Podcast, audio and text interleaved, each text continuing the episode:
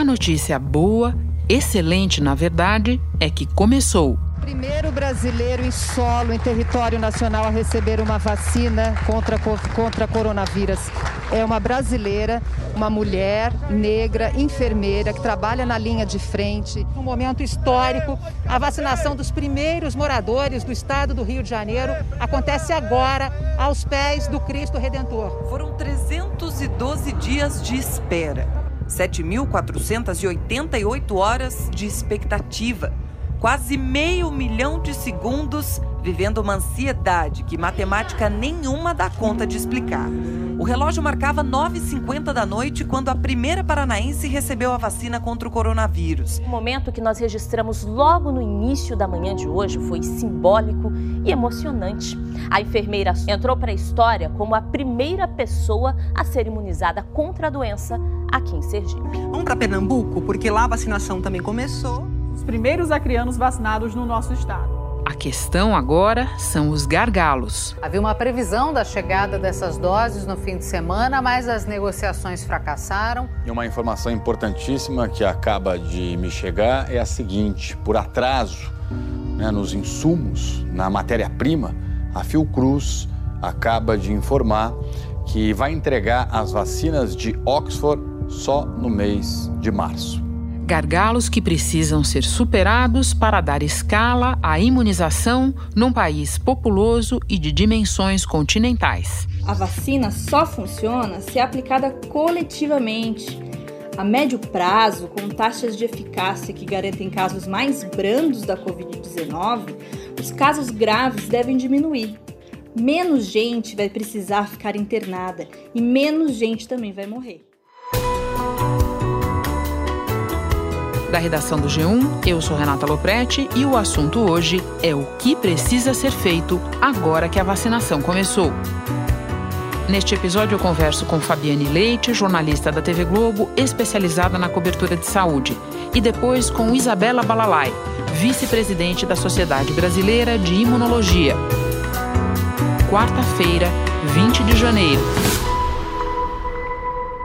Fabiane, eu começo te pedindo ajuda para fazer algumas contas. Primeiro, essas doses que já estão distribuídas no Brasil devem durar até quando? Essas doses, a gente ainda não sabe exatamente quanto tempo elas vão durar, mas a gente sabe que elas não são suficientes uh, para o plano apresentado pelo Ministério. Especialistas ouvidos pelo Jornal Nacional calculam que, neste momento, não há vacina suficiente nem para metade dos profissionais de saúde no Brasil.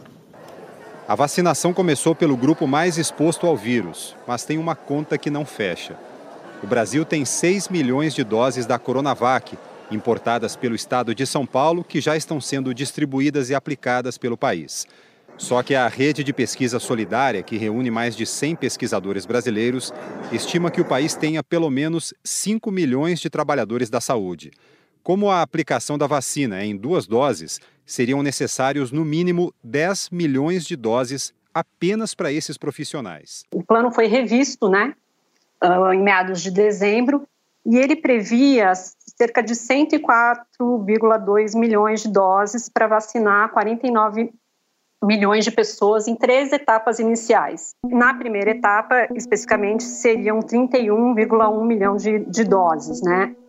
Isso que a gente tem até agora distribuído 6 milhões de doses, né, aprovadas pela Anvisa e distribuídos, representa só 5%. Mas aí tem outro problema. O plano do Ministério não explica quando começaria né, essa vacinação e quando terminaria. Também não traz claro é, informações sobre quando serão vacinadas todas essas faixas e grupos prioritários, as datas para cada grupo, e nem menciona alguns outros grupos populacionais que também vão precisar ser vacinados. E não é à toa que o Supremo pediu novamente esclarecimentos, quer dizer, por uma segunda vez, provavelmente esse plano vai ter de trazer novos esclarecimentos, né? Bom, com as informações disponíveis, eu vou te pedir que continue me ajudando a fazer algumas contas. O quanto a vacinação precisa acelerar para que seja atingida a meta do governo em relação aos primeiros grupos prioritários? Ou, posto de outra forma, se ficar no ritmo de agora, quanto tempo para atingir essa meta? Nessa terça-feira à tarde, o Ministério disse que a vacina, que os 6 milhões autorizados pela Anvisa e importados pelo Butantan e distribuídos a partir de São Paulo, esses 6 milhões já chegaram. Olha, durante um voo comercial de São Paulo com destino a Curitiba, a comandante foi aplaudida ao anunciar a carga que estava sendo transportada na aeronave. O avião estava levando as primeiras 120 mil doses da vacina contra a Covid-19. E diz ali 3 milhões já estariam disponíveis para vacinação. Também não explica por que só 3 milhões. E a gente não tem ainda, Renata, um, uma coisa que seria muito importante já está sendo informada de maneira real time, a gente vendo é, dose a dose, quantas doses já foram aplicadas, entendeu? Então, para a gente saber exatamente qual vai ser o ritmo, é, quanto que a gente vai ter de acelerar esse ritmo, a gente precisaria começar já a controlar quantas doses foram aplicadas. Então, houve aquela confusão é, na segunda-feira já de entrega. Na maioria dos estados, houve atraso em relação à previsão de entrega feita pelo governo federal por problemas de logística. Justamente a área de especialidade do ministro da Saúde e também pela necessidade de reorganização dos voos que saíram de São Paulo rumo a vários destinos.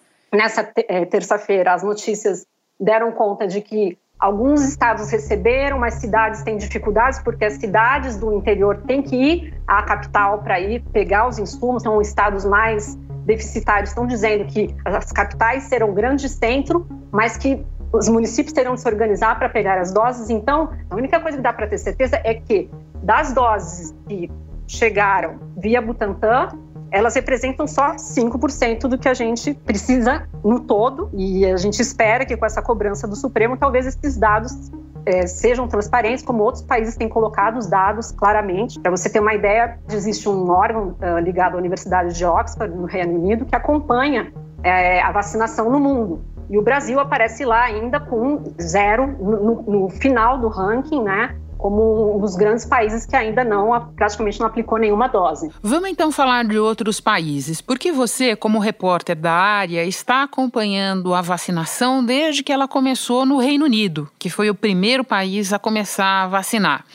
Pelo que você observou, pelo que você acompanha, o que, que nós temos a aprender com desafios e soluções encontradas por outros países no ato da vacinação, quer dizer, na execução do plano, Fabiane? Os grandes países que lideram hoje em números de doses e de pessoas vacinadas, como a China, os Estados Unidos e o próprio Reino Unido, como você disse, primeiro lugar, uma coisa que a gente né, não, não dá tempo mais, talvez, de fazer, mas talvez a gente possa começar a se organizar para acelerar o processo, foi uma, uma, um planejamento de compra. Muitos países uhum. já vêm negociando desde o meio do ano a compra dessa vacina da pois é. Pfizer é. com a BioNTech. Né? Por isso, eles agora têm prioridade sobre o Brasil para receber as doses do imunizante. Vamos ver aqui no nosso telão? Olha, em julho já, os Estados Unidos anunciaram a compra de 100 milhões de doses da vacina que ainda estavam até em fase de teste. E a negociação previa a aquisição de outros 500 milhões. No mesmo mês, o Reino Unido também fechou acordo e essa semana, como a gente viu,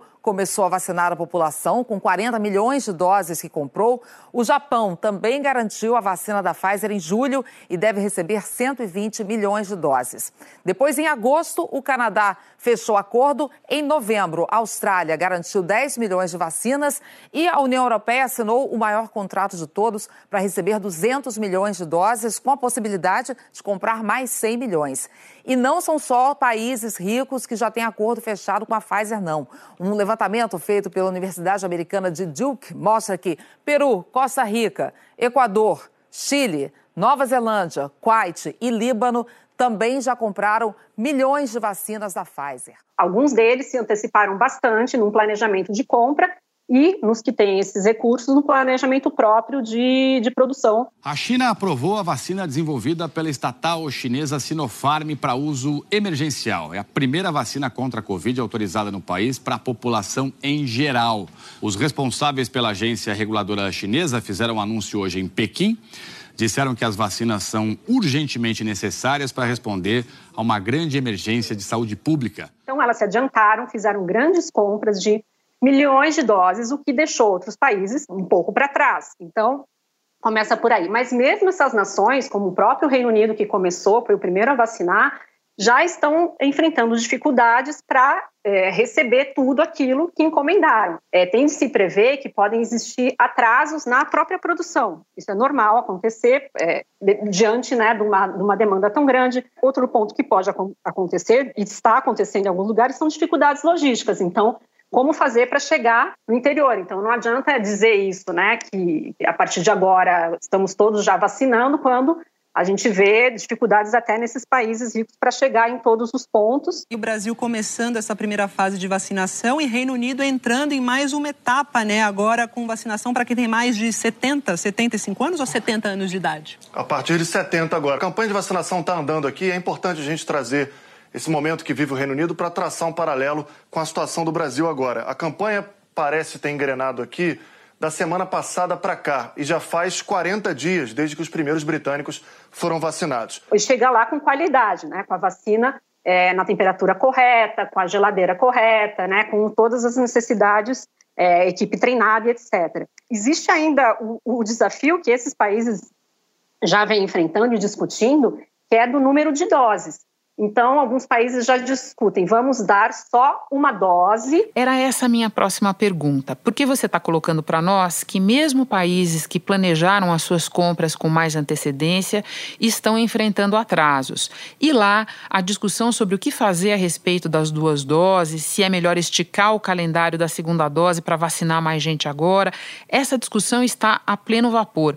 Você acha que, em alguma medida, nós teremos essa discussão aqui também? Sim, isso já deveria estar acontecendo, né? Essa era uma das discussões que o Ministério poderia estar fazendo com o comitê e dando transparência. Se ela está acontecendo, dando transparência, informando todos os dias, né? Existe essa saída. Então, você, em vez de duas doses, como previstas, os estudos têm mostrado que talvez uma dose já seja já tenha um resultado muito bom, assim você conseguiria acelerar o processo de vacinação da população.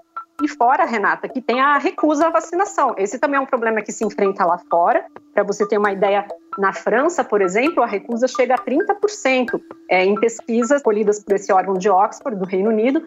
Então, nos países europeus existe resistência, aqui também pode existir, até porque a gente tem o, principal, é, o mandatário do país, né, divulgando é, que não se vacina, falando mal da única vacina disponível. Em outubro, em entrevista, o presidente Jair Bolsonaro disse que faltava credibilidade à Coronavac, vacina produzida na China. Ele disse, abre aspas, a da China, lamentavelmente, já existe um descrédito muito grande por parte da população, até porque como dizem, esse vírus teria nascido lá. Fecha aspas.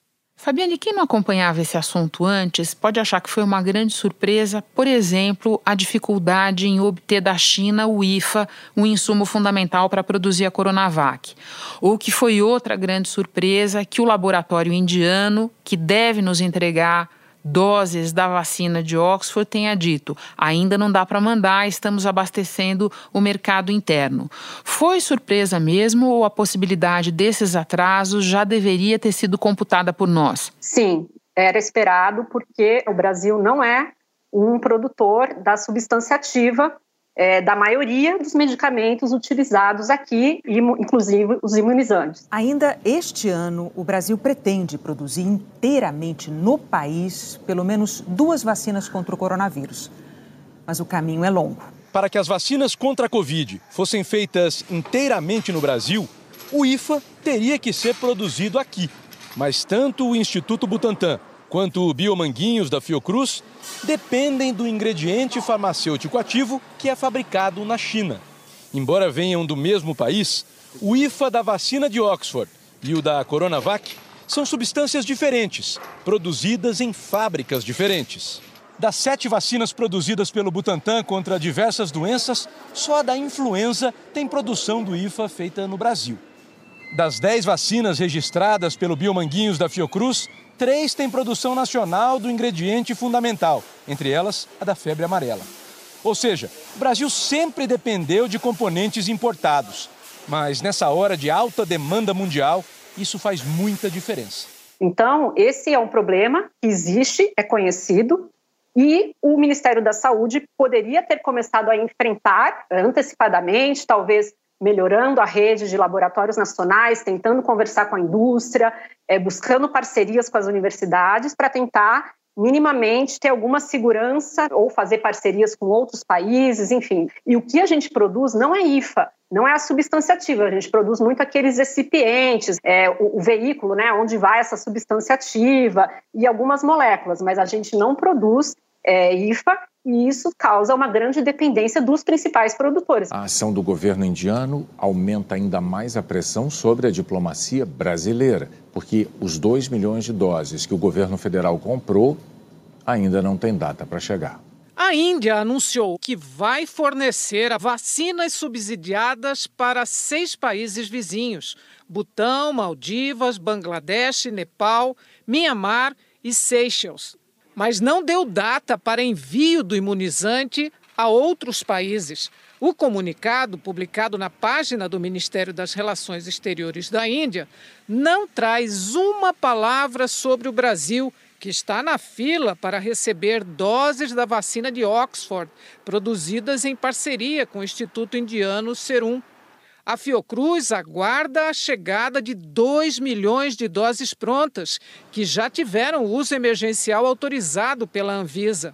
O Ministério da Saúde também divulgou nota sobre o assunto, em que afirma que a entrega dos imunizantes ao Brasil passa por fase de licenciamento aduaneiro. Fabiane, para terminar, se você tiver que indicar um ponto no qual a gente deve prestar atenção nos próximos dias para ver se o nosso plano de vacinação ganha velocidade ou não, que ponto é esse? O ponto principal, Renata, é transparência, porque a gente precisa, a população, todo mundo precisa saber, no mínimo, as previsões de data dos seus grupos, né, mais claramente. A grande questão seria transparência e uma gestão amistosa e coordenada com os estados, né, que a gente está vendo que não foi o que aconteceu e também clara para a população de todos os estados. Fabiane, eu agora vou ouvir a imunologista Isabela Balalai, mas antes me despeço de você. Muito obrigada por todas as informações. Bom trabalho. Para você também, Renata. Até a próxima.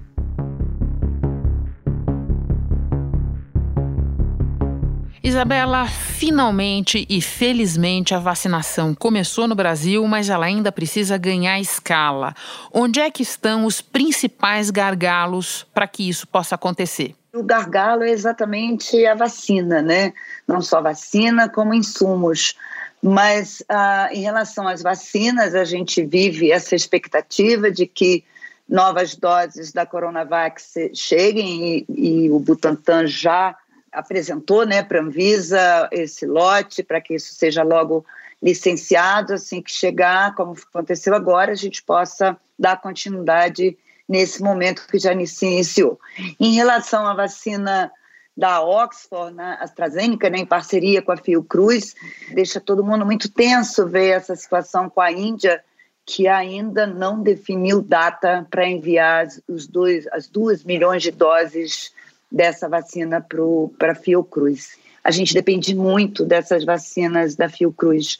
A Fiocruz é o fabricante que mais doses de vacina vai ofertar para a população brasileira. A previsão são de 100 milhões de doses, chegando a 200 milhões de doses. Não podemos ficar sem isso. Então, é, esse, para mim, é o grande gargalo.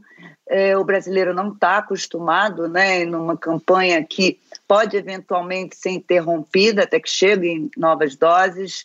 Isso impacta na confiança, impacta na ansiedade, não é nada bom, Renata. Algum outro ponto de distribuição, logística ou armazenamento que você nos recomende olhar mais particularmente, gargalos fundamentais para que a vacinação possa avançar? O Brasil ele tem uma bagagem, né, um know-how muito grande é, nessa parte de distribuição num país de tamanho continental, é, com, com vários né, locais de difícil acesso. A gente faz isso muito bem faz muito melhor do que qualquer país rico nesse planeta. Somos referência mundial em, em questão de, de campanha de vacinação.